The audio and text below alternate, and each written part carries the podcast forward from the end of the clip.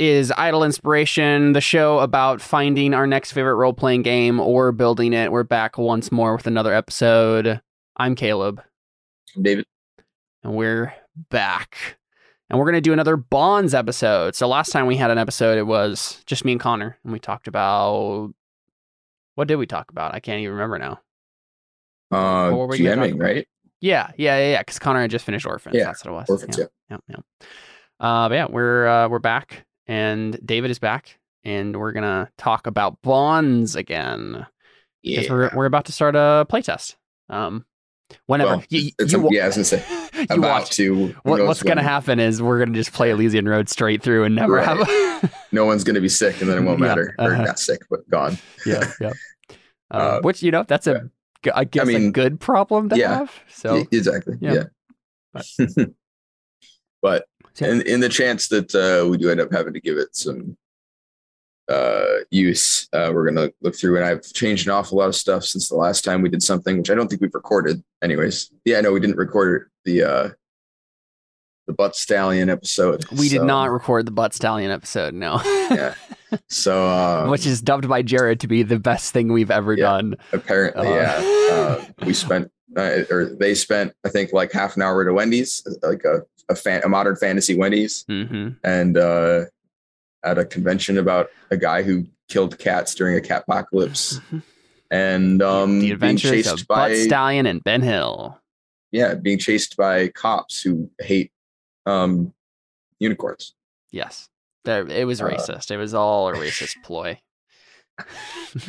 Uh, yep. But yeah, we did that play test. Um, but then David wants to do a more extensive Yeah. play test. And since usually is what happens is we'll have a person gone and we can't do Yeah. the normal thing we're doing. And so we'll do a little one shot thing. But um, we wanted to give Bonds a, a run, like an actual campaign style run.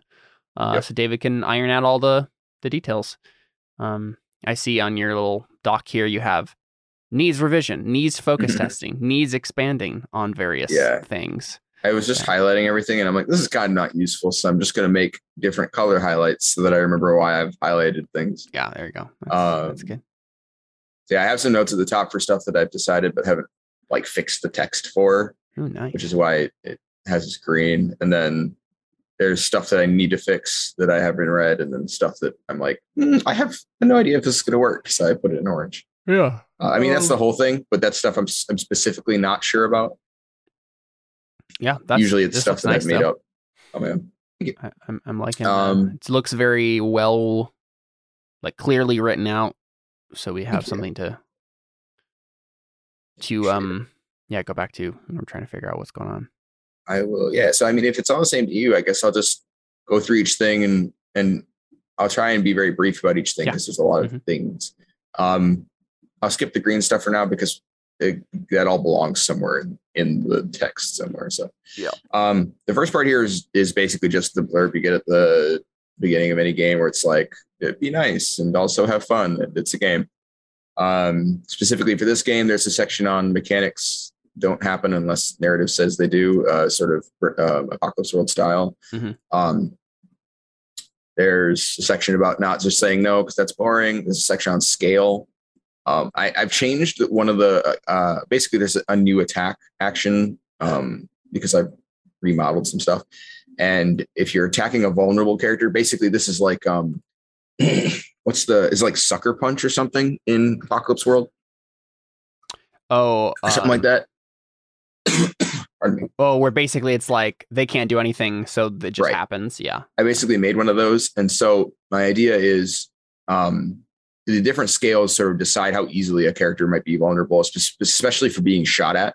Right. So like if a if a scale zero character's out in the middle of nowhere and someone shoots at them and they're not wearing like, you know, if, if they're wearing full plate mail, plate armor, sorry, and the guy's using an arrow, then they can defend. But if they're not, they're just they're considered vulnerable, which basically just means they're more likely to get really hurt. Yeah. Um, and so uh, th- that the scales basically that's the biggest deal for that is like at scale zero, um, you're vulnerable in a lot more situations. At scale one, you're probably still vulnerable pretty often if you're not being smart, but yeah, there's uh, the possibility of you having some superhuman ability that helps you out there.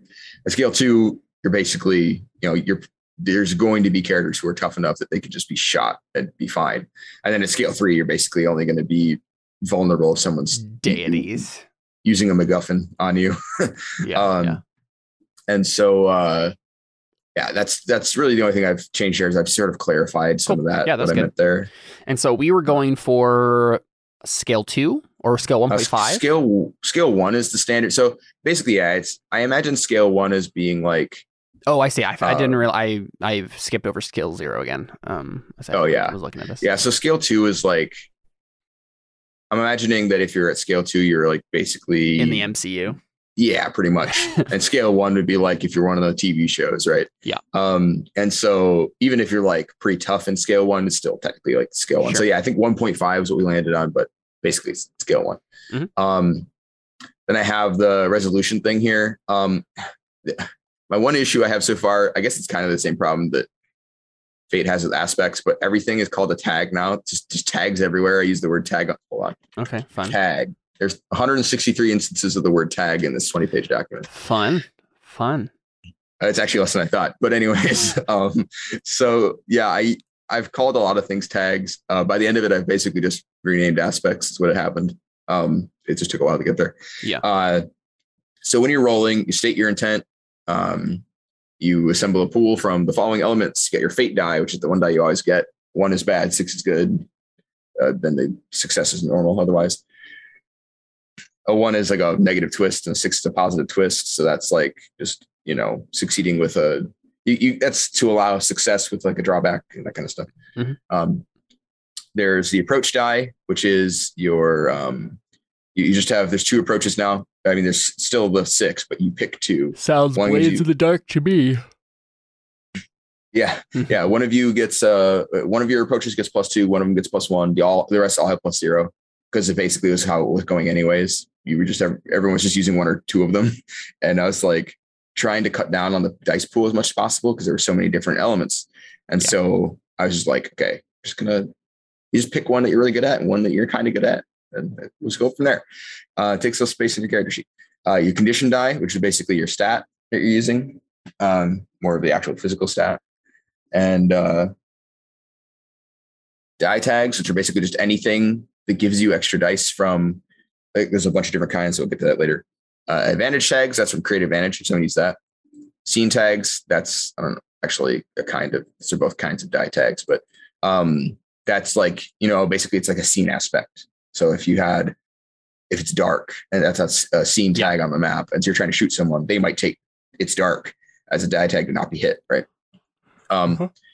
and then uh, if there's any boost dice, use those. So basically, there's a lot of elements you could pull from, but you're rarely going to be pulling from all of them at once. So Yeah. um, kind of like the way the Burning Wheel does, where there's a Mhm. handful of different places you could get dice from, but Typically, um, it's only one or two you're get, actually getting them from. Right. Yeah. Um, there'll probably be more and more often in this than in Burning Wheel, but still. Um, and then uh, a lot of them will be pretty automatic.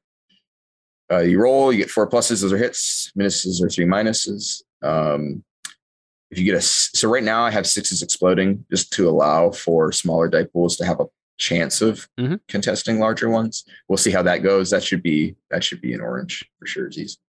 Because I don't know about that at all. Mhm. we'll see. Um, Automatically open ending all tests. Yeah, yeah.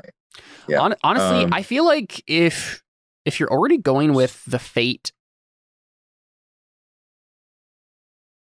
thing there, well, I mean, do you maybe want to open it both ways automatically, or do you want to skew towards Um, success? Well, so there's a there's an uh, drawback tag you can take that that open ends it the other Oh, way. Okay, yeah, that makes sense. Um, so currently that's the way I have it.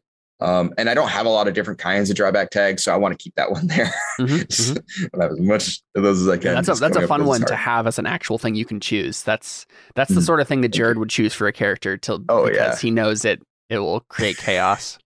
right, exactly. Um, uh, and then if you invoke, uh, sorry. Oh yeah. So then, actually, this is the order of resolution. Basically, say you roll, and then you can invoke after your roll any um any relevant traits, which are basically just character aspects, um, to re-roll your misses. Uh, so it's basically like a call on. Mhm. Oops, I messed that up. Uh, then you check to see if there are any twists. So if your fate die had a one or a six, um, the GM's dice don't twist, but the only the players do.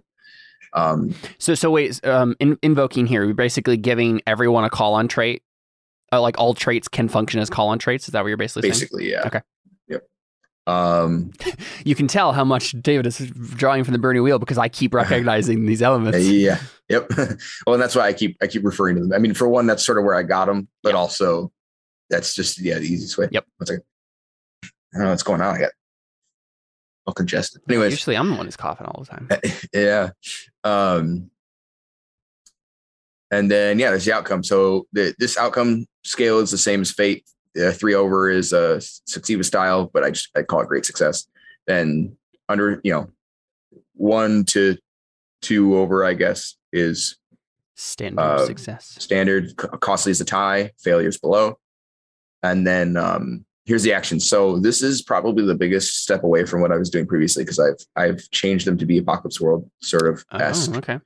Um, so I've sort of merged them, right? Because they don't have like uh, the moves don't work the same as an Apocalypse World in that the GM doesn't do a hard move, but they do work the same in that they have sort of steps. It's it, I basically merged the actions from Fate and the moves from Apocalypse World and sort Mhm. of the concept. So you know, in social conflict, which is basically just a, a lesser, less complicated version of the physical conflict, right? You have when you make a relevant point, and point is highlighted because that's the name of the move, right? Um, if you get three over your, this is basically just attacking in social combat.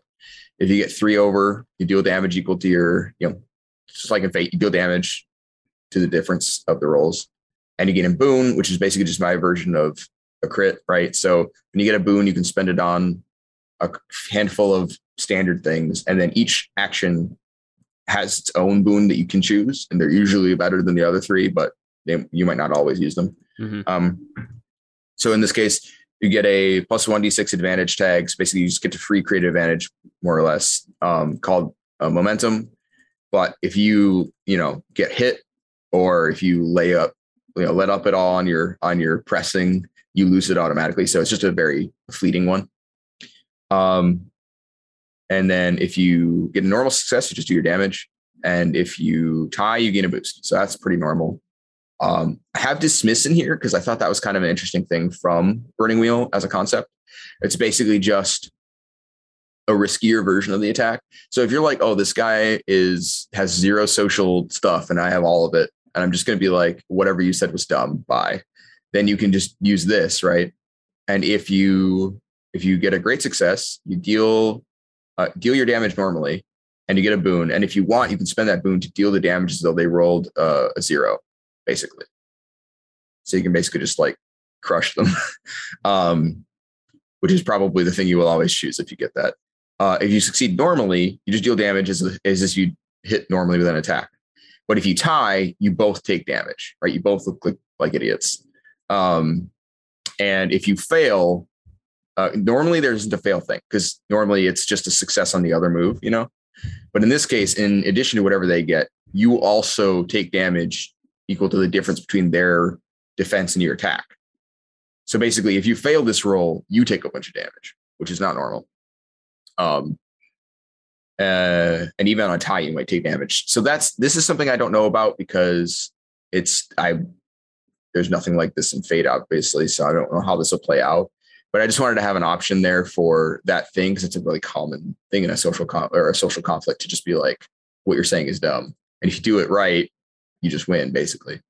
Um, and uh, then they have when you make a valid or obfuscating rebuttal, which is just defense in social combat. It works like fate. Um, the boon for that for both defense things is you can deal one damage to the attacker. Um, basically a counterattack, um, which doesn't sound like a lot, but you can only no matter how tough your character is, you can never be hit more than six times because, well, unless you have like some kind of stunt to regain stuff, because you only ever have three stress boxes and three consequence boxes at the most. They just get Sure. bigger. So dealing one damage is still minimum, you know, like uh, like 15% damage, something like that. 18. Uh, uh, you know, it's still, it's still pretty solid. Um, Mhm. And then they have physical conflict. This is basically just that, but with more stuff. Uh, so when you attack a ready opponent, um, oh, I skipped the universal ones. Sorry. So in in any kind of conflict, there's three kinds of conflicts, and in any of them, you can use universal moves, which are overcome. That's familiar. When you overcome an obstacle or opposition, which you have the means to surpass. And I've put sort of that narrative requirement in all of these now because it, in the sort of way that Bring does. Uh, you achieve your if great success, you achieve your intent to gain a boon. The boon is you can make the narrative statement, leave no trace, or everyone notices. There's also the option that if you were using overcomes like to defend against someone creating an advantage or something like that, you can have it not count as using a reactive. I'll explain what that means later. But sure. um, you, norm- you normally succeed, you get what you want. If you tie, the GM gives you a hard choice, or they'll give the opposition a boost. Um, just in case you're in combat and it's happening a lot, you don't, you know, it's not always an obvious one.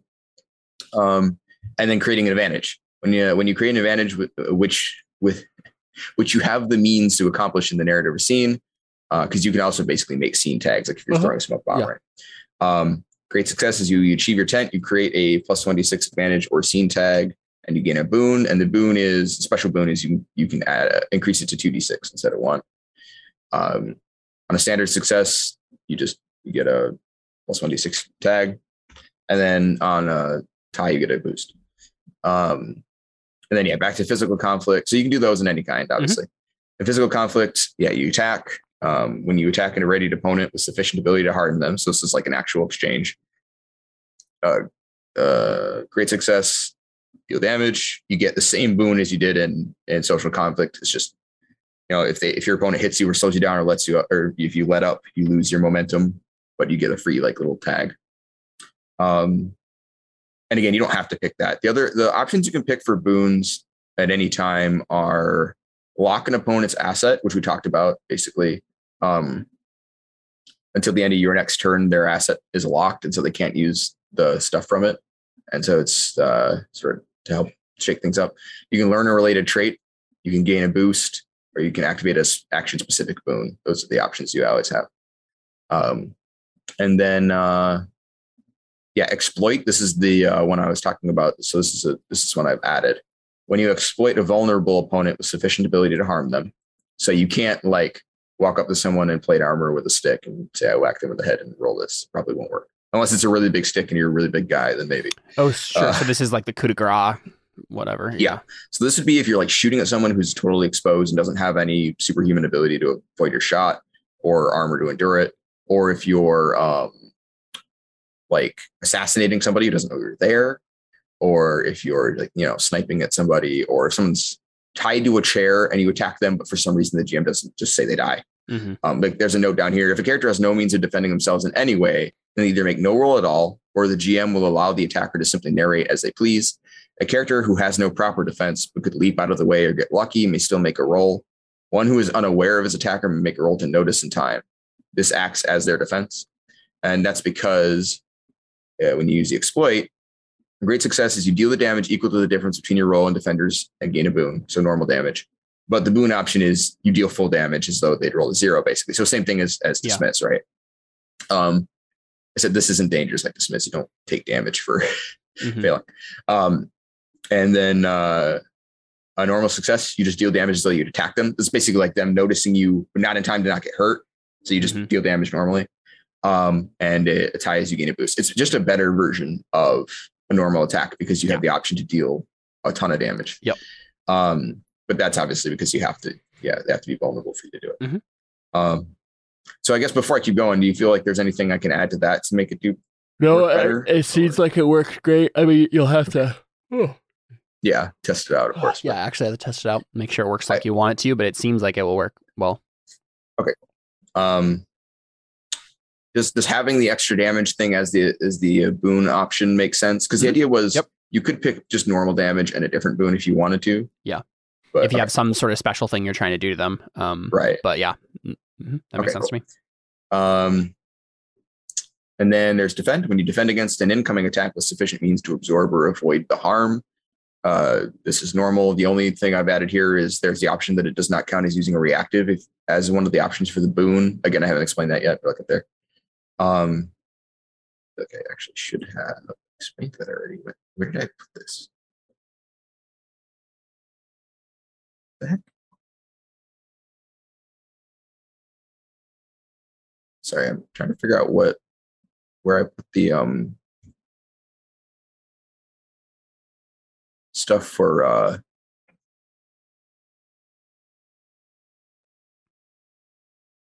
actions. Oh, oh, it's in the combat section later. Okay. I don't know why that's I've I've been editing the stuff as I go, so some of it's in kind of a weird spot, but um so I'm talking about reactives before I've introduced them and stuff like that. But um so sorry, I'll go back. And then, uh, yeah, so then uh, the last one I've added is um, when you protect an ally against an attack with sufficient ability to reach them and absorb the harm, great successes, protect the target, receive no damage, gain a boon. The boon is create a 1d6 advantage tag on yourself called Protector. Maybe stop protecting the same character, or if they are hit, you lose Protector. Um, That that then- seems so Magic the Gathering to me, and I love it. yeah, yeah, yeah, it's true. Just the way that all Uh, is worded there. Yeah, yeah, yeah. That is that is very true, actually. Um, uh, standard is you protect the target and receive no damage. Tie is you protect the target and you receive one damage. Um, and then the opponent's move will give them a boost. This is just my way of saying give your opponent a boost. But in Fate, they're like, this doesn't stack with the enemies. I just made it tried to make it more clear in the text Mhm. that clear that the you know the opponent's move will give them a boost because the opponent's move will have been an attack, and if they tie, they'll gain a boost. So Got it. Um, so it's just informing you that that's going to happen. yep. Uh, and then the there's a note at the bottom. The GM may still allow you to protect another character, even if you cannot reasonably observe the harm. In this case, you make no opposing roll and receive the damage instead of the intended target. So this is basically just Yeah. Yeah. They get their full damage on you, and you stand. This is sort of me trying to make a preemptively make a thing for what Jared always did. Uh, yeah, no, I like that a lot because it's definitely a thing that I think happens often enough in role playing games that Yeah. there should be a rule for it in those Uh-huh. games, but there Agreed. easily isn't. especially in this game where in like fate where zones are a thing and you can attack Yeah. anybody in a zone like if i'm standing between you and him you and my buddy you can just attack, attack my buddy anyways mechanically Yeah. so and i can't do anything there's not even an attack of opportunity in fate Yeah. so um yeah that's why i wanted I to like have this here so I I'm, it. I'm glad that seems like it'll work i hope um then there's engagement this is for um a non-physical non-social conflict so chases uh, battles. I mean, those are physical conflicts, but on a big scale. Uh, you know, infiltrations, that kind of stuff, hacking scenes.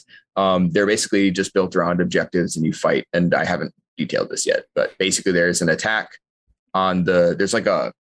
So far, the way I had it when I did it, the most work on it, it was like a tug of war, and so uh, around one objective, and if you attacked, you were doing the tug of war, and then anything else was like creating advantages, stuff like that peripherally and then there were like sort of secondary advantages you could get um like you know say you turn off all the traffic lights and chase Hmm. or something like that that might be a secondary objective that you could attack and you're just either having it or not having it it's not you don't like it's not like a smaller tug of war because that would just be a lot going on hmm but it would just help you with the main tug of war and then um uh, then there's just a defense move for when you try and keep somebody from pushing or securing Yeah, I um, like that. objectives Yeah, this looks so fun. Thank you. I'm hoping that that'll be um, flexible enough that it'll work for any situation, but also then that it won't be boring to just be using the same few moves for each kind of thing. I hope. Mhm. I- I feel like this won't come up a ton. Yeah. But you know, um, yeah. So that's all of the action types, and that I've changed into that. Uh, this is a lot of difference between Fate, but function. I think it'll end up looking pretty similar. Mhm. Um, I don't know if you have any thoughts about that. Real quick No, I, I really like it, honestly, David. Like, I, I think this is my favorite version of Bonds I've seen so far. mine too, um, but I'm glad to hear you say that. Yeah, no, this is this seems very like you know very uh oh, what am I even trying to say? Uh, unique is such a boring word for it. Um, you know, but basically like it it it's looks its honestly honestly engaging in its own you know particular way that I think will, Thank will lead to some fun new things that you can do in a role playing game. Yeah. Thank you. Uh, awesome. And then this, I break down all the modifiers in in gory detail here. So basically, I just go through all the different kinds of tags. Sweet. Uh, I'll be really brief. So basically, die tags are just anything that give you d6s. Right now, they go to one to three. I might change that to one to four. I'm not sure. We'll see. Mhm. Um, they are asset tags. Those are just the things that give you bonuses from your assets. Skill tags, those are literally just same, just from the life path assets that are like kinds of skills. Um, advantage tags, those are ones you create by creating advantage. Scene tags, they're ones that the GM put on the map or on the Mhm. scenes, or that someone created on a on a zone. Sorry, not um, with a creative advantage. Um, consequence tags, when you get injured, you build a tag that other people can use, Mhm. uh, kind of like in Fate. Um, well, exactly like in Fate, except it doesn't cost a Fate point. Yeah. Uh, and then special tags, uh, those are like momentum and distracted, and uh, protector's a new one actually. Um, that they're basically just normal tags. It's just that Tags because the rules generate rules, them. yeah. I wanted to I wanted to have a note for them. Um, those all just give dice. Uh, and there's trait tags. I, I figured at this point the only thing that wasn't called a tag was your character traits. So I was just like, I might as well Uh-huh. just do that. Yep. Call them tags. So character concept tag. That's the the high concept. Character tag. This is one that tells us about your character. And life path tag. This is the thing that tells us about your character because of their past. Mhm. Um, they all do the same thing. They're all just you know just describes how they work. They all do the the reroll misses. Yep. Call on kind of thing. Uh, then there's stunt tags. They're stunts. Drawback tags. They are basically bad stunts and give you an extra die tag when you make your thing because uh, for, for having taken it. Um, they go on assets. Uh, and a nemesis tag. This is the thing that a nemesis can get. It's basically a boss. It makes it so that any other dice in the roll with that tag are gratiated, basically. Oh, okay. Um, uh, so the idea is if you're fighting a dragon, you should have a dragon shield so that his fire doesn't roast you instantly. Mhm. Um, because if you have that, then you will you will uh, negate the that benefit of it is right. It's basically like giving you a reason to go find the MacGuffin to kill the thing, because otherwise everything he does is gratiated, and he's going to have a lot more dice than you to begin with. So, So basically, what this means is if something has a nemesis tag, usually it's like the enemy has this nemesis tag on their stuff, but you Yeah. could also find a thing that has a nemesis tag Oh, for yeah. your stuff to counter that. Mhm. Okay. like say you were fighting, you know, uh, I don't know why I thought of this. I literally don't even play World of Warcraft, but like the guy who has Frostmourne in World of Warcraft, you know, Okay, sure. um, say you killed him. In theory, you could take Frostmourne, which would probably have his Nemesis tag on it. It'd be his net, like his Nemesis tags go on assets, Mhm. and so theoretically, like his armor, his sword, his body, they could all have one Yep. or whatever. It just depends, but um, yeah. So in theory, you could get one, and if you get like a MacGuffin, it will probably have something like Have that. a nemesis tag. Cool. Um, probably, yeah. I like it. I, I like um the way that you're making using a lot of mechanics from obviously this is very fate based, but you're also using a lot of mechanics from the Burning Wheel, but in a way that won't lead to this sort of brutal gameplay that Burning Wheel has, right? Uh-huh. having it having aspects, you know, tags in this automatically be call-ons, just flat. Definitely makes because it, you can still fail with that, right? Because you're still having Right. to roll the dice again, um, Yeah. and who knows what would happen. But it still it gives a sense of um Control. control yeah and and Safety net, just yeah safety net but just in general like a um a, a- lighter tone to everything Oh, yeah. because sure. things are skewed more towards success in that Yeah. way um and i, I like Mhm. that Could be, based on what this game is supposed to do that makes sense to me but i like the mechanics that you've added from burning wheel because they make Yes. sense with the dice pool system and yeah it, it's fun Awesome. Yeah, I think basically what I've done is take what I had from Bonds, uh, which was very fate heavy, and just push a lot more Burning Wheel into it. hmm i think it Um, works really could, really well so, uh, at least on the thank you. page we'll see if it works Yeah, uh, right. Yeah, in real Thank life but yeah, I hope so. Uh, and then yeah, I just have a section for other modifiers. That's just boosts and boons, which just, just tells you the, the options for the different boons, got it yeah which I explained earlier, just because they came up. Uh, difficulty. This will probably change because I always I always underdo this. Currently, um, there's always an opposed roll as of right now. I think I'm going to change that just because the way I've done, or keep it that way, just because of the way, way I've done tags. Um, like if a character has consequences, the GM needs to be able to take dice from them to roll for them to help like hinder the character Mm. because consequences build your opponent's pool. So I, I'm having the GM roll. I know we had a conversation about whether or not there should or not be rolls, but I think just because the way I built up so much opposition in rolls or in like moves, I felt like I kind of needed to have it.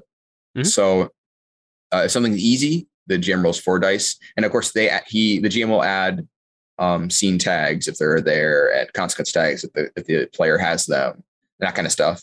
But base difficulty for an easy thing is four, standard is six, risky is eight, daunting is 10, reasonable is 12, impossible is 14. Those are pretty much um, uh, totally irrelevant because chances are some character will get 20 successes at some point Exactly. and yeah. they'll be like, this was You mean- supposed to be impossible. David, you can say it. You can say Uh, it. Jared's character will. yeah, 20 yeah, right. Yeah. So exactly.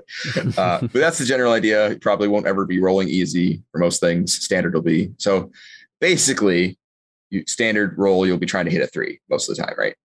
As a narrative general Yeah. statement. Um, unless there's uh, things making it harder for you. Um,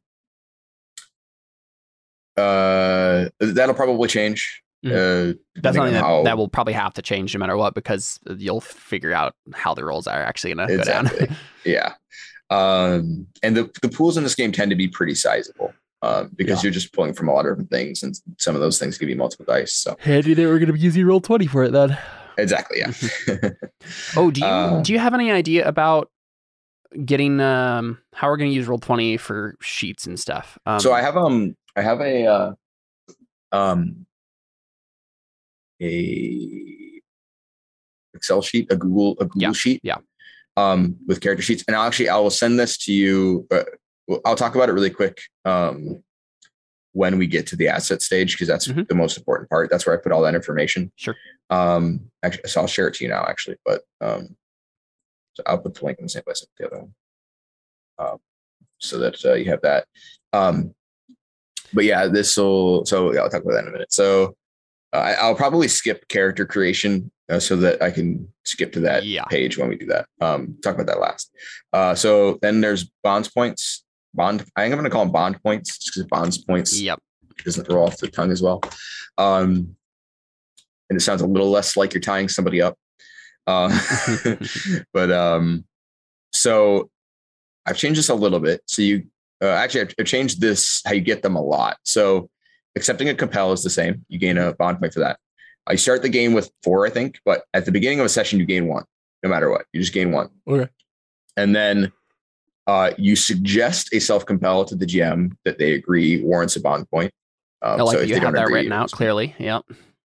That's helpful. um, uh, so yeah, basically, I want to make sure people aren't spending it just for suggesting. Yep. Um, you gain one at the beginning of the session, like I said, and if you complete a scene from a relationship interaction or goal or whatever I call, call it a goal. Yeah.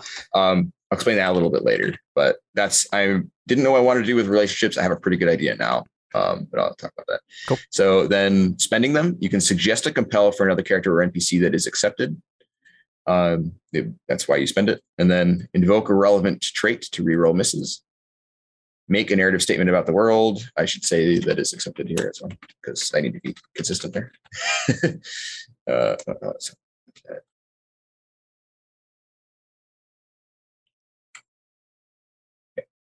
Uh, so yeah, make a narrative statement about the world that the GM allows.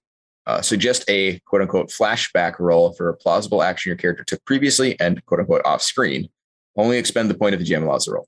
So this is the whole you don't spend an hour planning, just go in and spend your bond points to have planned. right. Yeah. um, and uh, yeah, because I really like that mechanic. I really think it helps move the game along as long as everyone knows it's a mechanic they can use.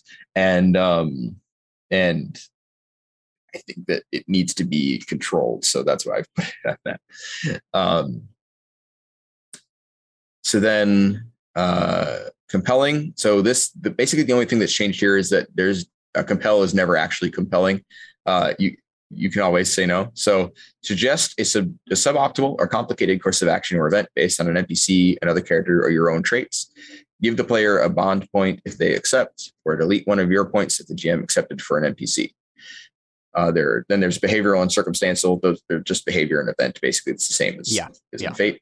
Um, basically, yeah, the idea there is it's always a suggestion. They can always say no because I found in our games the only time anyone ever said no was when they felt like it didn't go with their trait.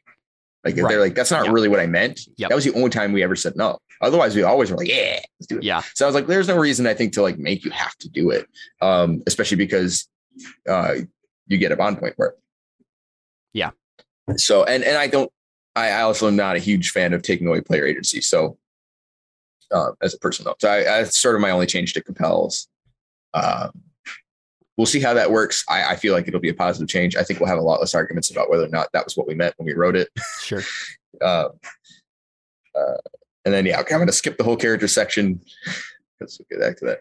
Uh, conflict. Uh, we'll see how this goes. I have a single roll thing. I, I, I did the. Uh, I borrowed that from Burning Wheel. You can basically just make a single roll. Right. Yeah. Um, so let me let me see. So you you assemble a roll using the tags and other elements that would conceivably contribute to the fight or conversation. Make an opposed overcome roll. Victor gains their intent. Works best for a, phys- a quick verbal or physical exchange between two people, especially when one side has a clear advantage. Uh, killing intent aimed at the PC should be inflicted as consequence.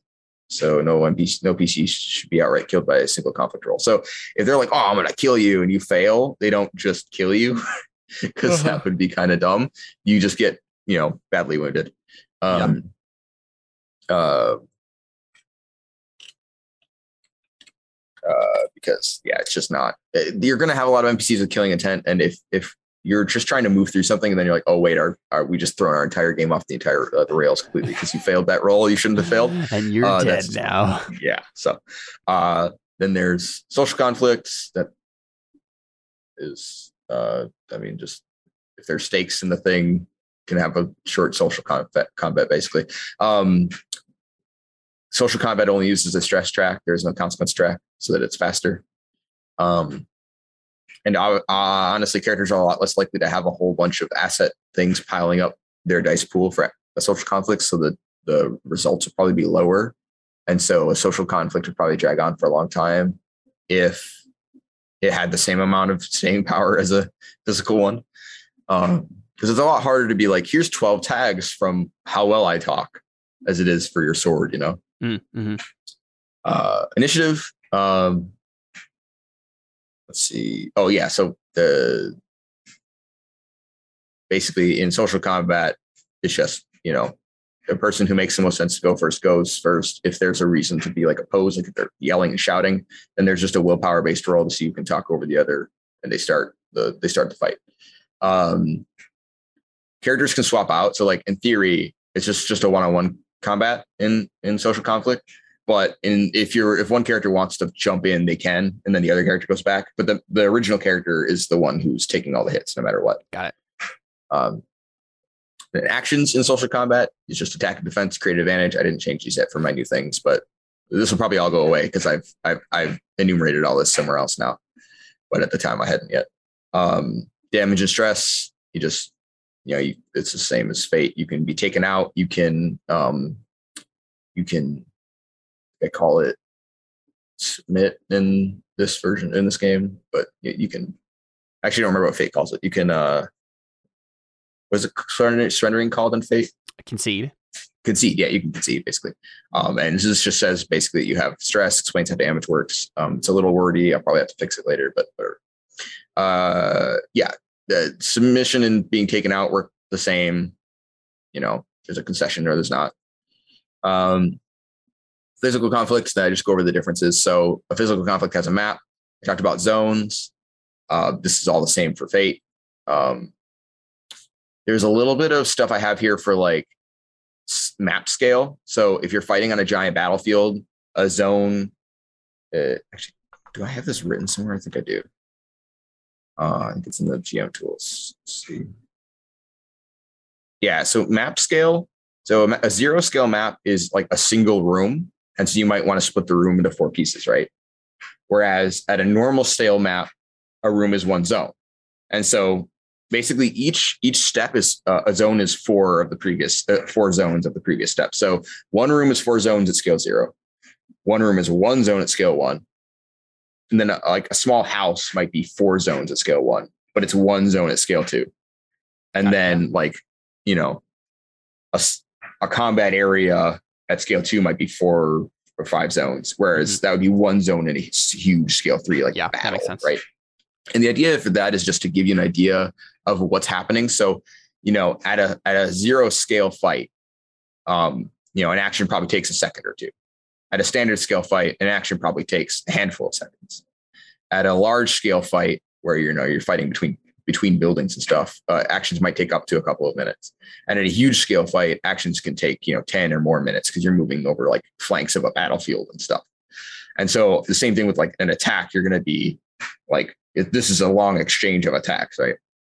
Um, I also have an option somewhere that probably I will cut where you can increase the amount of damage by the level of scale to to track that. So like the fact that you've been fighting for 10 minutes means every time you hit someone you do three extra damage hmm. because you've been fighting for 10 minutes.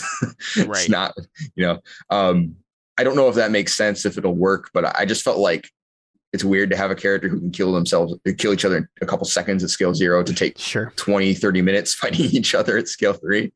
Um, but I don't know. I don't know if that really matters. It just was an optional thing I threw in there. Sure. Um, so, anyways, I, I explained that because we're talking about maps and physical conflict. And I, am sorry that I'm kind of just monologuing at you here. Right. Um, uh, I'll try and stop at the end of each section and see, you know, if mm-hmm. you have any thoughts. Uh, but feel free to interrupt. Um, sure.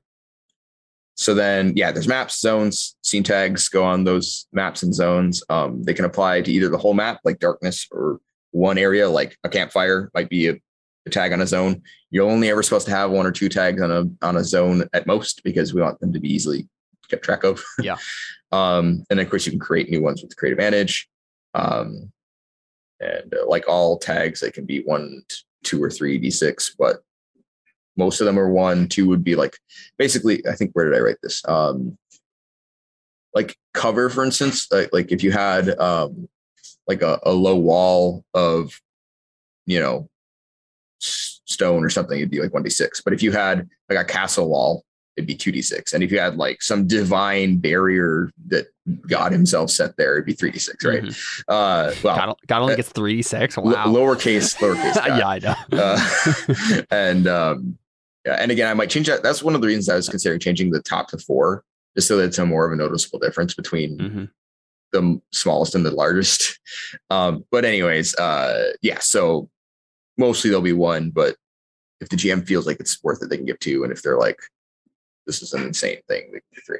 Um, and uh, yeah, initiative and physical conflicts. Um, this is a thing I liked from Genesys. I, am trying to emulate here. We'll see how it goes. But at the beginning of a conflict, characters should build a, a pool with acuity and their ability to react quickly to threats if they are being surprised, or willpower and their ability to remain vigilant if they are ready for trouble. So basically, anything on your character that's like I a watcher and I and you know I have detecting abilities and stuff like that would be that. And then if um you know lightning fast reflexes or you know things like that would be for if they're being surprised.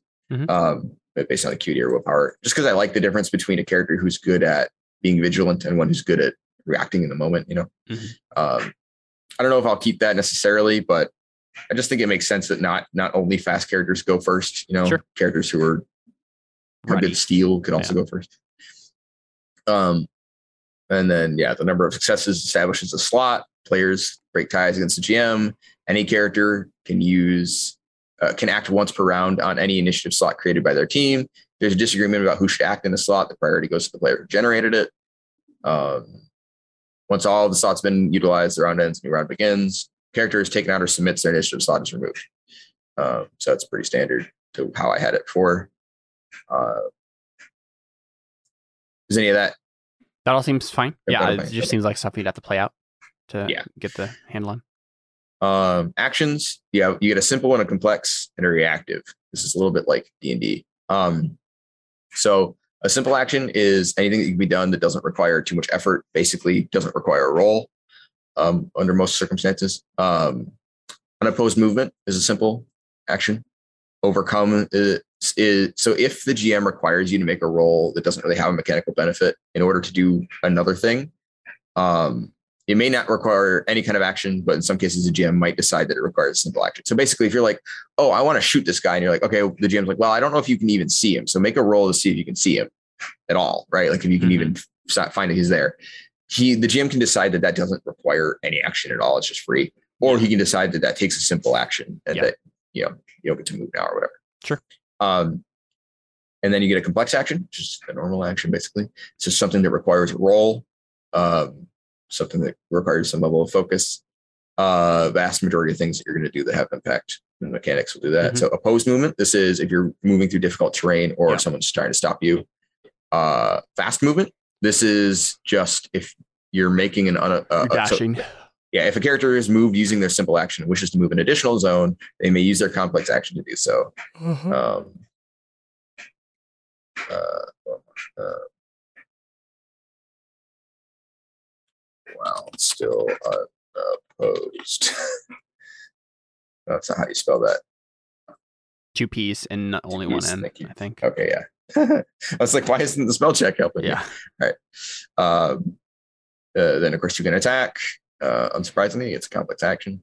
Uh, create advantage, that's also a complex action. And then reactive. So, uh, this is something I've totally just added. Um, this is mostly to help balance out if one character that's tough is fighting like a bunch of them. Hmm. Because in Fate, one character is just as good at fighting 10 as he is one Right. um, except that he has more chances of being killed, of course. But Yeah. um, especially in a game where you're basically always getting the majority of your stuff, you're just not gonna lose most of the time.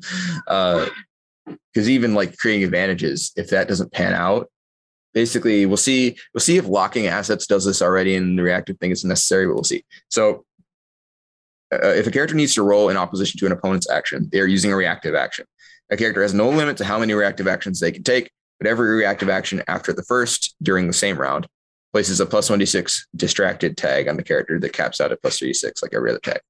It expires at the beginning of the character's turn. So basically, it's kind of like being wounded is, except for temporary, and only happens if you're being ganged up on, basically. So if you're trying to do a whole bunch of stuff during everyone else's turn, they get more and more dice against you as you do that. Mhm. Um, so uh, the the only two things that comes up is defense, re- reacting to an opponent's attack, and overcome, where you're opposing an active character's attempt to create an advantage or interfering in attempts to overcome, or obstructing an opponent's opposed move, sure. or, or yeah, action while you're obstructing them.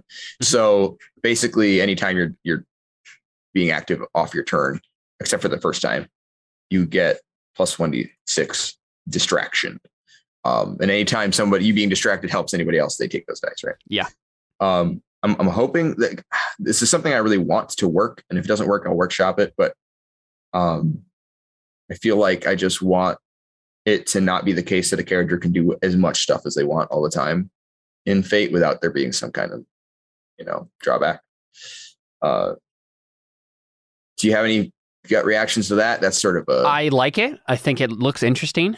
Um, but yeah, it'll just be have to be determined by actual play. I think. Yeah. For it to work. My main So, concern with it is that it might end up being just too many elements that are in play at Yeah, once because be. they could have consequence tags, they could have distracted tags on I- top I of all the other things. Yeah, I feel like what will probably end up happening though is like one character might decide that's worth like Jared might decide, you know, I'm just gonna like try to go all out on this and like get as many attacks as possible, even if I have to get you know, someone might do that, but I think it would only be maybe one player who would attempt to do something like that. The rest of us would be like, eh, we'll just do the normal one and then not push further. Also, just to be clear, you can't do more complex actions with it. You can only do more reactive actions with it. Yeah. So it's only like defending more often. You so you couldn't like make a second attack or whatever. Unless you had some sort of like special thing, right? Uh, yeah, I suppose if you had like a special thing that allowed you to take an attack, like a counter attack or something, maybe, then I guess you could. Uh, basically, yeah, That's that's what I'm seeing. It's the possibility for is like one character might decide, oh, I want to make like should try to play into this mechanic, get some sort of special thing where I can like do counter attacks or whatever, and that might be fun. Um, but I don't Yeah. think I don't think we'll be it'll be like using it too much. Yeah, it's it sounds Yeah. like we'd probably But- just do the one. Basically, the main thing that would come up is if you're being attacked by multiple people, they're going to be building distracted dice on you because every time you defend past the first, you're Mhm. becoming more distracted. Yeah, that makes sense. that's the main thing that will happen. Mm-hmm. But I think that'll flow pretty naturally. And especially I like, you know, Roll Twenty has the little um tags you can build. So you can just put like a one on like a distracted looking icon, and then we'll know, you know. Yeah. So uh so that's basically the the combat stuff there. There's stress and consequences. This works pretty much exactly like in Fate. Uh they target your body, they're targeting your fortitude, they target your mind, they're targeting willpower. Um, you can't like I think that if you're talking to somebody in combat, it's not like most cases it's not going to be attacking their willpower, it'll be creating advantage. Um, but if you're like using some kind of arcane tongue to, to batter their sanity, then uh, you know, maybe. Or if you're if you're in a position where you can actually affect their their morale with something you have to say, then that could also attack their willpower. But in most cases, it'll be like you're fighting an eldritch god, and they're like, "I look at you," and you're like, "Ah." um. So yeah, but yeah, stress consequences work the same they usually do. Um.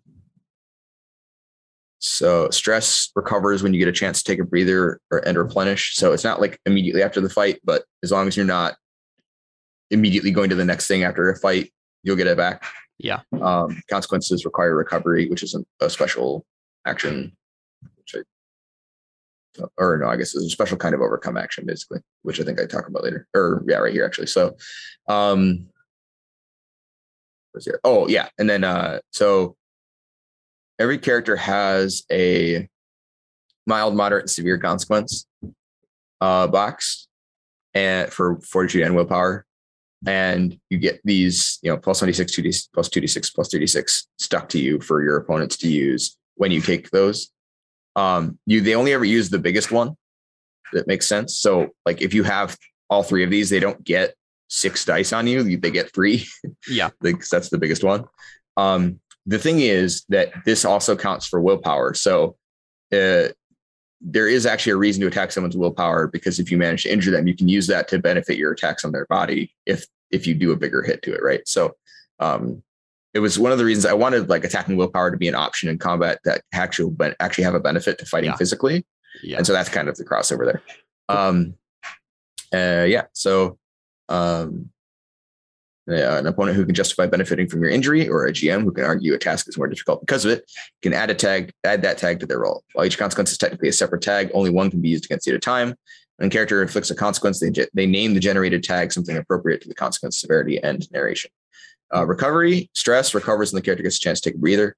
Consequences, you make an overcome roll to reduce the severity of a consequence. Um, fortitude recovery requires medical attention, and willpower recovery requires indulgence of a vice or some form of involved medical uh, mental cleansing. Uh, basically, there's a fun thing in, in Blades of the Dark where Mhm. uh, you have Yep. the I knew that's where you were indulgent getting vice from, thing. yeah. Yep.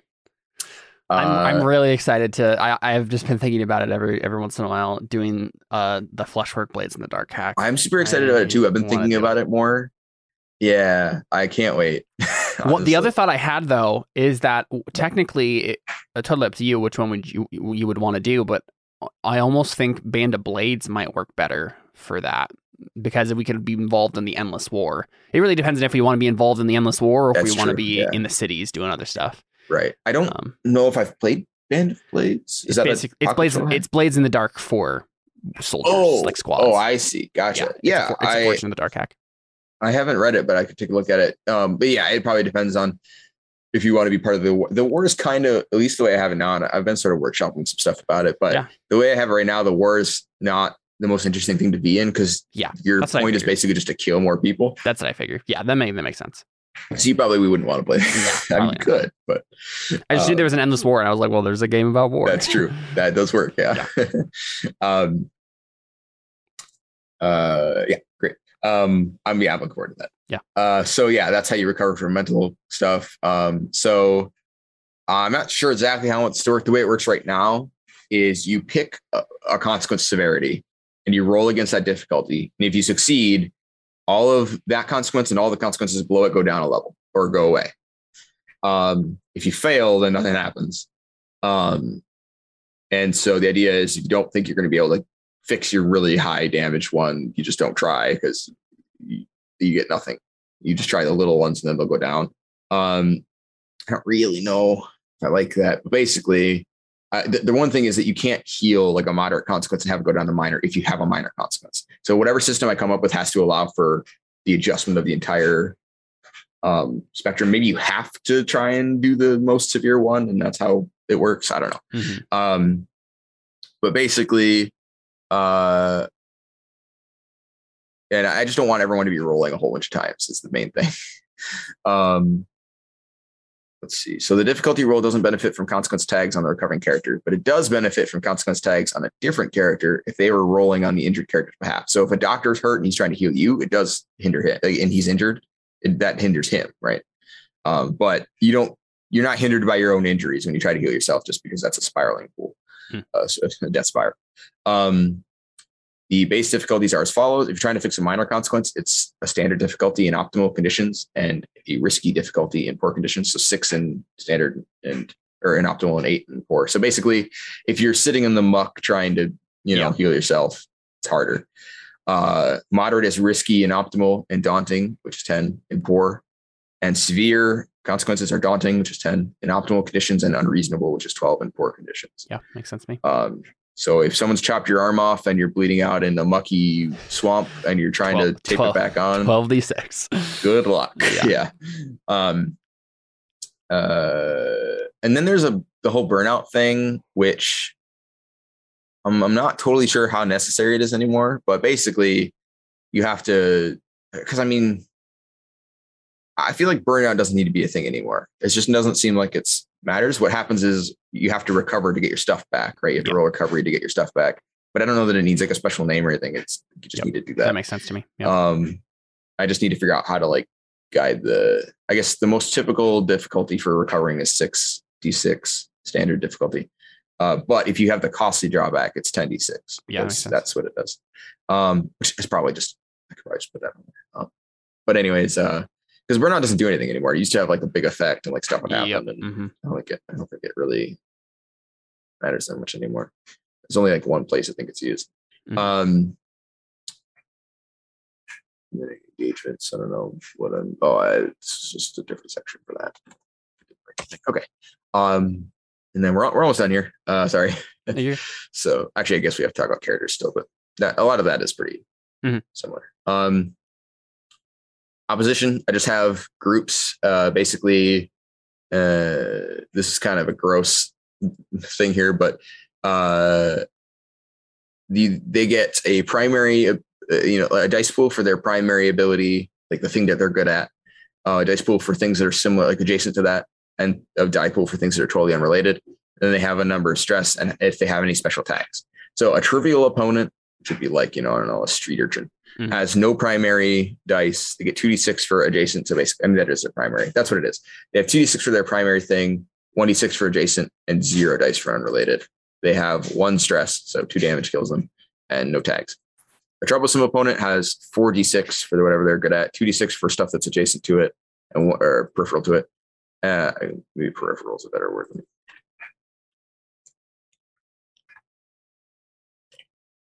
And then they have 1d6 for unrelated stuff. They have a one and a two stress box and a 1d6 tag. I mean, I, you can just read this, I guess, yeah, basically, yeah. but so on and yeah, so basically it just increases by two Yep. in each section, more or less. yeah, then- and I, I've I've had the I've been on the overlay where we can see the screen the whole time. So I've, everybody who watched the video Okay. version of Oh, this good, at least will have the awesome. the doc in front of them. Um, Yeah. So so yeah, basically it just goes from having 2d6 and 1d6 to 10d6 for your good thing, 8d6 for your related thing, 46 for unrelated. Oh, I broke it. And uh, a two, a three, and a four stress 2d6, uh, a 2d6 tag, and two 1d6 tags. Cool. Um, so, uh, and, and to be clear, uh, I guess I should say down here, a maximum of six members are in a group, which means that a full group uh, is going to be rolling with an extra 5d6 because they get 1d6 per member. So a group of six lethal people is rolling 15 dice and they have a 2d6 tag and a 1d and two 1d6 tags. So if they all apply, which won't be likely, that's, you know, like 19 dice. Mhm. so yeah, they I want groups to be able to be dangerous if the GM wants them to be. Sure. Um, so they scale pretty much all the way up. Uh, as far as I can tell. Uh, we'll see if that actually turns out to be the case. But Mhm. um, they only have stress though, so they don't have consequences. Right. Um, just because I feel like that's not necessary. Rivals. Yes, rivals are just NPC or just PCs, but NPCs. Uh, Nemesis are just rivals, except they have Nemesis tags. Yep. Um, and also probably much better dice pools than a rival or a player would normally. Um, wor- worms, worms laying lance says he wants me to change that too. That's fine.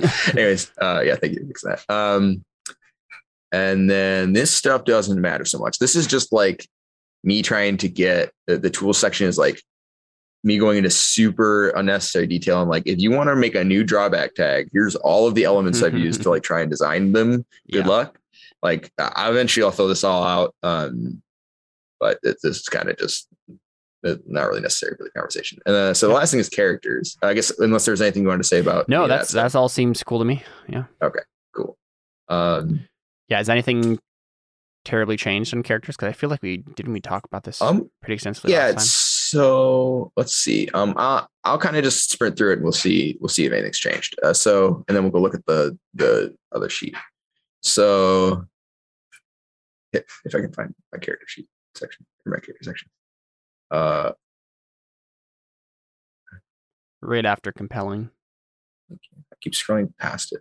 in the Direction. Okay, there we go. Uh, traits. This hasn't changed much. Yeah, you have general your overall concept.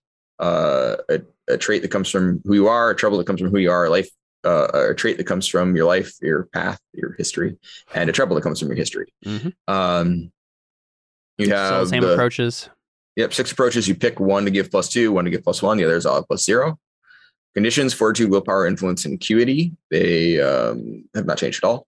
You pick one, either a focused, rounded, or jack of all trades options, Mhm. which is just to say that you know you're either really good at one, or you're decent at most of them, or the same at all of them. Um, yeah. Uh, stress. I think this may have changed the way these works. Basically, you only ever get three boxes at most, but they get bigger. Um, and same thing with consequences. You only ever three boxes at most, but they get bigger. Um, and if you only have one d six, you actually take your moderate consequence first. So the first time you get injured, it's automatically a plus two consequence tag because you're just really frail. Um, so that's bad. You don't want that. Um, but you can't get one d six fortitude Oh no, you can't actually. Never mind, that is an option. Yeah, but maybe don't do that. Uh, um, yeah, if you take a focused option and you actually have two one d sixes, I didn't even realize that. Um, so yeah, that could be bad. Uh, assets. You you start. Uh, you get a life path with two skill set tags and an asset with a free asset tag. Additionally, you get eight points. You spend them flying away. This will probably change the way that you build your like having eight random points. I feel like I don't like that. It's just the way that it's worked out so far. This has changed. So one point you can buy a new new die tag at 1d6. Um I should say pl- I've been doing plus 1d6 right. I should be consistent with myself. here. You can ah, you can buy a third asset with a free plus 1d6 asset tag. You can buy a stunt tag. Originally there were different kinds of stunt tags. and sort of changed that. Um, you can increase the asset burn of a capacity tag by one. Um, so it's like the one that has ammunition that gets used every time, then you can increase that by one for only one point. Um, you can increase the bonus of a die tag to plus 2d6 for two points. Uh, you can increase the stress level of a destructible asset by one. So that's like if you have armor or people or whatever, um, you can give them more health um, for two points. Um, and you can buy a fourth asset with a free plus 2d6 asset tag for two points. Uh, I mean, it's mostly the same, but I've pared it down a lot. There used to be a handful more options, um, and they just weren't necessary. Um, so building an asset, I don't think I I don't know how much this is new. I don't think very much, but um, Yeah. you Looks the same to me. yeah, and it's actually easier to tell from the other sheet anyway. So we'll skip that for now. Um, drives and goals have changed a lot, um, and relationships have changed. So this is all incorrect now. I have to fix it. Uh, this is where I'll go back to the top of the sheet. The green stuff is mostly to do with this. Um, so my idea now is for one sort of an unrelated thing. When you get paid in the narrative, you basically get XP instead of money. We don't you don't track money, and I'll explain why that's the case in a second here. Um, but you just get a small amount of XP. Everybody does. And then, uh, which we'll see that could get out of hand if something like Fergus hacks $10 million. You know, it's like, what do you do at that point? Um, but uh, so the way this works is goals and drives give the whole group XP, which they cannot spend. You can't spend XP in its core form. Um, the reason I did that was because actually because of our first session in um, Elysian Road when uh, we were talking about how it was annoying that people outlevel each other and stuff. And I remembered that um, oh, what, what's that game called? The one we just played it. The um, Uncharted Worlds has the like the first time that something happens like this, everyone gets XP, right? And um, I was like, I'm just to go in that route because the thing is, again, I'm trying to burn pull things from Burning Wheel, right? And the thing about Burning Wheel is you're rewarded for pursuing your your um, goals, right? But you're not rewarded with XP. So you don't outlevel people when you pursue your goals, right? Um, you know what I mean? Uh, say it again. So in in Burning Wheel, you're rewarded for pursuing your goals, right? Yeah. But you're not rewarded with XP. So you don't outlevel people. Right. You're rewarded with currency. Yeah. And so I was like, okay, that's the reason that Fate doesn't have the issue that we had in Elysian Road where people were out leveling each other. hmm And so I was like, what I want to do now, I still want to reward people for pursuing their goals. And I I want there to be an XP thing there. So instead, I, I went with that and tried to roll thing where the first time anything happens like this, everyone Mm. gets XP. Yeah, Basically, whenever a character gets XP for their goal, which that that still works the same. But whenever they get XP for their goal, everyone gets it. Got and it. it also encourages you then to contribute to other people's Yep. goals. That makes sense. Um, which I'm hoping will help sort of still encourage you to do that, but not punish you f- or uh, not um uh like throw things out of whack. Mhm. Um, and then and now you can't spend XP right as as just a resource. What happens is when you go into downtime, you have three options of what you can do. You can rest, which allows you to make a recovery roll. You can work, which allows you to convert your XP to currency. Mm. And so if you have an asset or a tag that needs to be paid for, you use that Yeah. And then or you can practice which converts xp to growth and so if you have if you have an asset that needs to be worked out or if you want to improve a condition which is very expensive but you can do it you need growth and the idea is there is that i the, i'm using the same mechanics for things that are improved in different ways Sure. like that Yeah. you know a magical sword uses it, it- it mechanically works in a similar way to you know uh magical uh, like i don't know uh magical fists ability like magical fists or something so because of that i wanted to have two different ways to improve them. And the other thing is that you don't like, like buying a cool new weapon in this game is literally just buying an asset right? And so you might as well just be doing that instead of whatever. Um so uh so that's why i wanted to have this difference between currency and growth. And i wanted you to be free to to to put your xp in whichever one you wanted but i also wanted it to follow from the narrative. So i wanted it to make sense that you have this xp or growth right? I'm sorry it's currency or growth and that's why i did the downtime thing. I'm not sure how this will feel and i'm curious how you feel about it but i want that to be sort of how people go about leveling up instead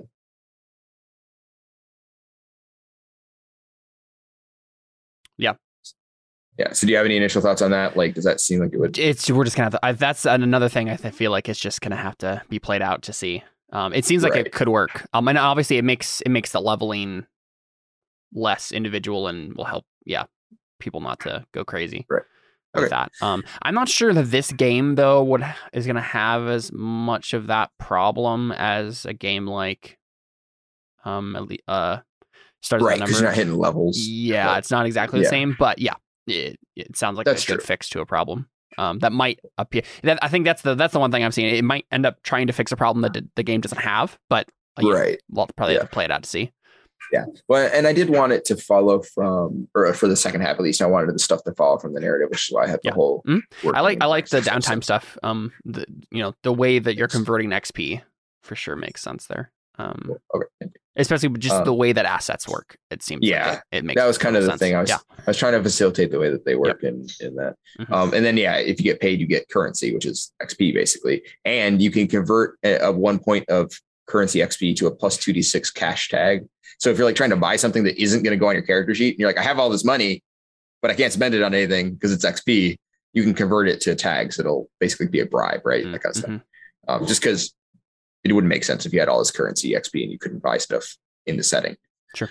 Um, and the the last thing here is relationships. So the way I have this working now is relationships are a scene that a character wants to have with another character. So like I want to talk to this character about this. I want to confront this character about this, whatever. When you complete that scene, you get a bond point. Um, so that's the primary way of getting bond points besides being compelled and just the one you get at the beginning of the scene or, or the game is having the scenes with the characters. Basically, I want to encourage you because I, you know, you give rewards for the things you want people to do. I want people to pursue their characters' goals, which is XP. and I want people to pursue their characters' relationships and like and Yeah. explore them, which is rewarded with bond points. Um, because again, I didn't want to overinflate the XP thing, so I took a note from Burning Wheel. and was like, I'll give them a currency, the, the the game currency, for doing that thing. Mhm. Um, and so basically, if you're like, I'm also hoping that it'll end up being where like you're about to go into a big fight.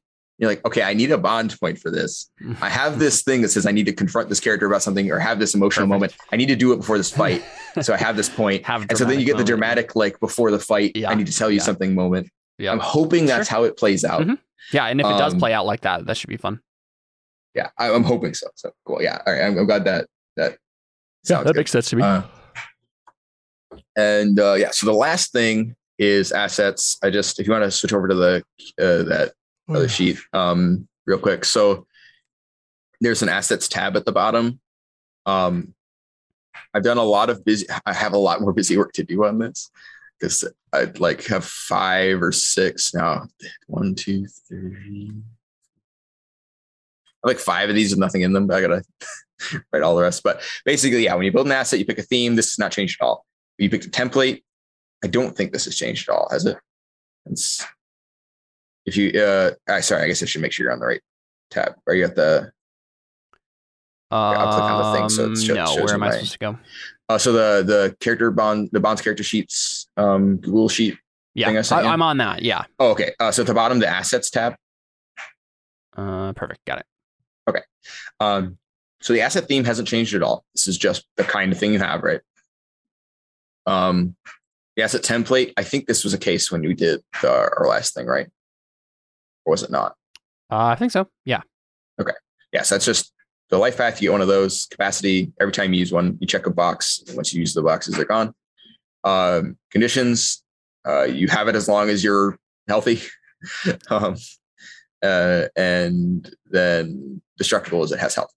Um, then eat. Then I go down, and each one of these like life paths. The first one you pick.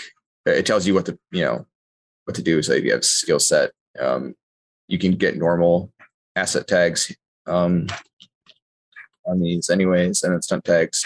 It just instructs you on how many to take for each thing. Oh, I got to change this on all of them. Let's get to that. Um, I don't know that any of this has really changed. Uh, I've added some Mhm. stunts. Yeah, I I Um, definitely appreciate all the tags and stuff here, um, and the the explanations Yeah. for things. It it definitely Yeah. helps to be able to think through the, how to make stuff. Yeah. compare stuff. Yeah, I'm trying to have as many options possible. The issue is I get down to um, uh, once I got down to NPCs and like uh, organizations and uh, holdings, I, I'm struggling to come up with stuff for that. Yeah, so I got to work on that. But uh, but that's I guess just a me problem. I just got to put my nose to it. But uh, yeah, I don't know that much has changed. The main thing is that stunts now you can get stunts. Um, they all cost one point to buy. Um, and instead of being like, oh, uh, you know, this is just an objectively better stunt, but for the same price, the way it works now is um, the stunts have different costs inherently. I mean, I had that as a case before, but I undid it and I redid it. So uh, basically, a stunt can cost a few different things. It either activates when you're using a complex action and counts as having used a reactive, so you get distracted, or it uses up your free reaction. Mhm. Um, but you do it while you're using a complex action. So that would be like, um, I don't know, if you had like a oh, um, I think the sprinter is this one. So like basically, if you want to move an extra, an extra extra thing while you're using your complex action to move for free, you know. Um,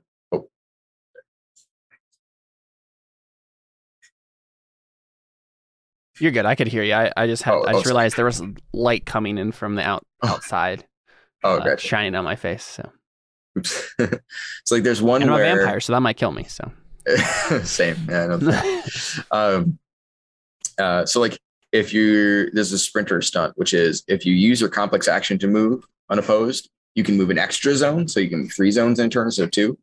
Um, that's this, right? So it just activates for free, but it counts as having used a reactive. So you don't get your free reaction at turn. Everything you do after that that's reactive gives you a distracted, if that makes sense.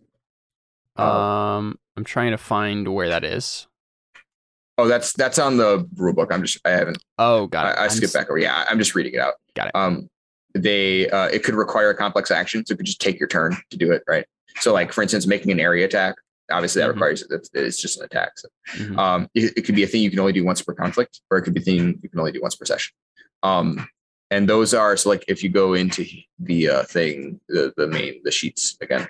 Um, if you look at the stunt tags here, like once per conflict, you accumulate no distracted tags for using reactors for a round. Basically, you can defend against as many people as you want, and they don't get any bonuses but for a round, right? And it's once per conflict. Mhm. And then uh, the long stride, that's move an additional zone when using a complex action to make an unopposed movement. Um, although that didn't actually, I should say, well, should be two of these, I guess, because it's not what I did.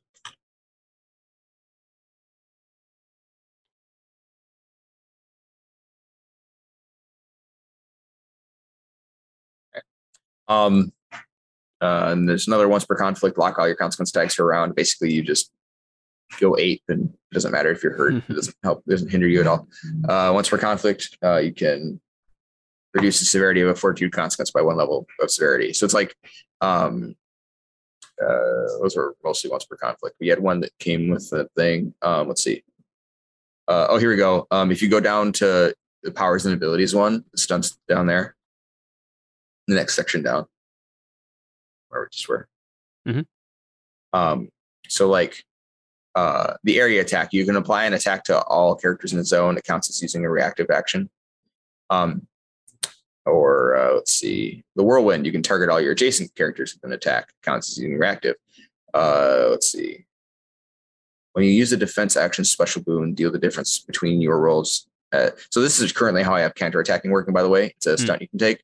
When you use the defense action special boon, which deals one damage, deal the difference between your rolls as damage to your opponent instead of one. Got it. This counts as having used a reactive. So most basically, it's like you can either you know have it be like it's taking your attention, and so it counts as a reactive, and you're more likely to accrue distraction. You can have it be limited use, or you can have it um, just take up your actions. Hmm. And then that way, I can have all of the stunts cost the same amount of like character points or whatever, but they're you know still hopefully somewhat balanced because it's more about the amount of times you can use them and and Sure. the cost. Um, that's the main change I've had there. Um, we didn't really use stunts much, so I don't really know if that wasn't really much of a change as far as you're concerned. I'm sure, but I'm I'm basically trying to have that be the case so that I don't have to worry about a bunch of stunts costing different stuff Sure, or whatever. Um, I think that's basically it. Um, most of the stuff I've changed and I'm concerned about. Uh, so yeah, again, I this episode is me talking a lot. I apologize for that. no, that's okay. Um, but I appreciate your feedback. Uh, did you have any other last, you know, summary? Um, I don't It- think so. Like it, it. Uh, I've already said I think all the stuff that I would say. Yeah. Um, so but yeah, no, I'm I'm excited to play it. Um, I think it'll be fun and interesting. Um, thank you. I'm looking forward Yeah. to it, uh, and I, I appreciate your your feedback. Mhm. Uh, yeah, it's definitely in its in its final form here, at least a final think so, play too. test form. yeah, yeah, Um, definitely. Yeah, I think I'm I'm coming up on it. I think because most of the feedback I've gotten about the game is I think I'm beginning to be able to address, address things like you know it being difficult to Yeah. sort of connect the mechanics with the like narrative, what it looks like in the narrative, and like Yeah. coming up with how to use them and that kind of stuff. Sure. Um, which is mostly just me doing the busy work of making lists and stuff, um, but also just trying to, yeah, um, Mhm. fill out the what everything means basically. Yeah. for sure. So, uh, yeah, I'm looking forward to it. I think it should be fun. I just have to remember all this stuff while we're playing. That's the hard part. yeah. But yeah, Yeah, I'm Awesome. excited to make a character and and, and do it whenever. I don't know when that will be exactly, but Yeah. um, whenever we get Right. around to it. Yeah. Um, cool. Yeah. Yeah. yeah, we should do a session zero sometime. Maybe even now That's on a true. Tuesday if people are free, just so we can, so I can have stuff Yeah. to think about or whatever. That's true. out there. But I think yeah, that's does it for me. I think as far as this episode goes. Yeah. Uh, Yeah. If anyone else has any, you know, anyone who listens to this has any thoughts on Yeah. on mechanics that have been um, said here, if you if you just listen on audio, you might want to go back and if you're interested, you know, go through the video and you'll see all the stuff actually written out on the screen. Um, you'll be able to read it more more closely.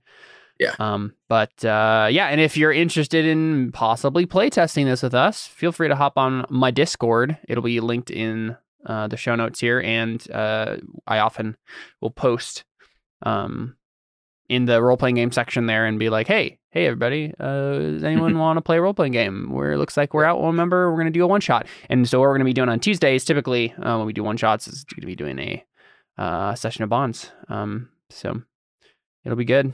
I'm excited for it. Yeah. Cool. Would you like to outro us, David?